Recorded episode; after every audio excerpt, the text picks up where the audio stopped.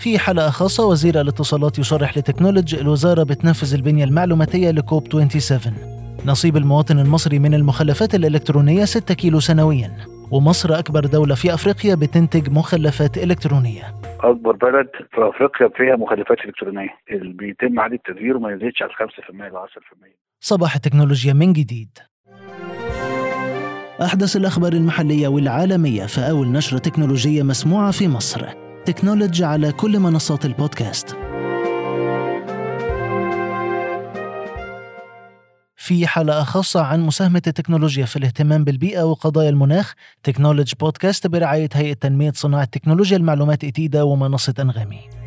أعلن الدكتور عمرو طلعت وزير الاتصالات وتكنولوجيا المعلومات في تصريحات خاصة ل technology podcast إن الوزارة هتنفذ كل إجراءات البنية المعلوماتية والتكنولوجية والمراسلات الخاصة بمؤتمر COP 27 اللي هتستضيفه مصر نهاية عام 2022 الاتصالات كمان مشاركة في اللجنة الوزارية العليا للمؤتمر اللي انعقد أول اجتماع ليها يوم الأربعاء الماضي. برئاسة الدكتور مصطفى مدبولي رئيس مجلس الوزراء اللي أكد على اهتمام رئيس الجمهورية بمؤتمر أطراف الصلة للأمم المتحدة لتغيير المناخ COP 27 أوضحت إحصائيات صادرة عن مجلس الوزراء ووزارة البيئة إن حجم المخلفات الإلكترونية في مصر سجلت 615 ألف طن في 2020 ونصيب الفرد منها كان حوالي 6 كيلو جرام تفاصيل أكتر في graph العدد.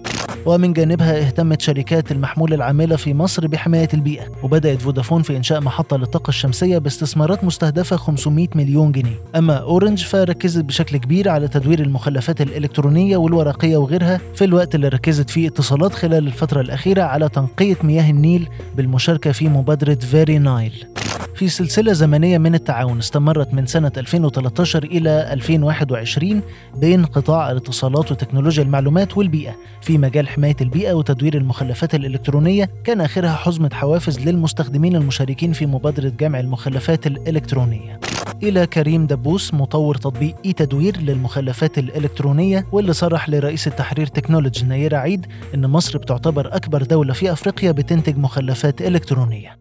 هو حجم المخلفات قد إيه في مصر يا فندم؟ حجم المخلفات الإلكترونية.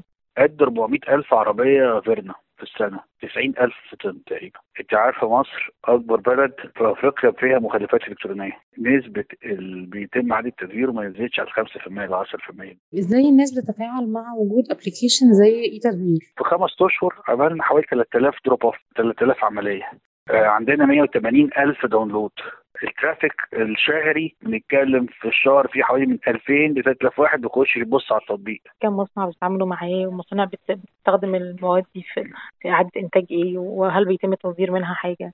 في في مصر في حاجات بيتم دفنها اللي هي اللي بتتسلم للمصانع زي الشاشات. دي ما فيش مصنع لسه في مصر عنده إمكانية تدويرها الشاشات اللي هي ال CRT القديمة دي. في بالظبط في مصر 11 مصنع مسجل تبع وزارة البيئة بنتعامل معاهم. إحنا بنعرض على ال board الحاجات اللي إحنا بنلمها عليهم. كل مصنع بقى طبقا لامكانياته طيب حضرتك قلت لي عندكم 26 نقطة جمع مستهدفين إن هم يوصلوا قد إيه مثلا في 22 إن شاء الله؟ 26 نقطة جمع في القاهرة ولسه ما اتفعلوش كلهم. المفعل مثلا زي 8 بتوع رايا و8 فودافون وأكتر من حاجة و20 واحدة حاجة و30 تقريبا A to B إحنا مم. لسه جاري تفعيلهم سنة سنة معاهم بس. إحنا المفروض على آخر السنة دي هنوصل لحوالي 30 فرع في القاهرة. okay. إحنا عندنا فرع في أسيوط وعندنا فرع في اسكندرية تبع فودافون. على أول السنة هيبقى معانا فروع في اسيوط وفي القاهرة وفي اسكندرية وفي الدلتا المنصورة دمياط طنطا. هل بتفكروا تتوسعوا بال application خارج مصر؟ فعلا مش السنة دي بس لما نثبت في مصر على السنة نص السنة الجاية لو فضلت E-تدوير دي قايمة مع الشراكات اللي إحنا بنعملها إن إحنا نطلع أفريقيا بعد كده.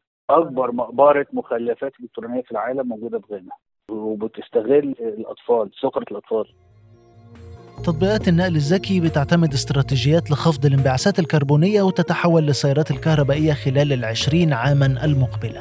كذلك هناك خمس حلول بتساهم بها تكنولوجيا المعلومات للحفاظ على استقرار كوكب الأرض. منها بيئات صناعية بتعتمد على الذكاء الاصطناعي وال cloud computing لحماية النحل والحفاظ على الخلايا. من ناحية تانية بيعتبر تكثيف ثاني أكسيد الكربون وإعادة استخدامه في المجال الصناعي واحد من الابتكارات التكنولوجية لحماية الأرض من الارتفاع المستمر في درجات الحرارة. وفيما يعرف بعلم هندسة المناخ علماء بيدرسوا نشر خلايا تشبه المرايات حول كوكب الأرض لخفض درجات الحرارة. وأخيرا قالت تقارير عالمية أن التكنولوجيا الرقمية من العدادات الذكية إلى أجهزة الكمبيوتر العملاقة والذكاء الاصطناعي يمكن أن تحقق ما يقارب تلت تخفيضات انبعاثات الكربون المطلوبة بحلول عام 2030 technology podcast برعاية هيئة تنمية تكنولوجيا المعلومات ITIDA ومنصة أنغامي. أخبار أكثر على technology dot news.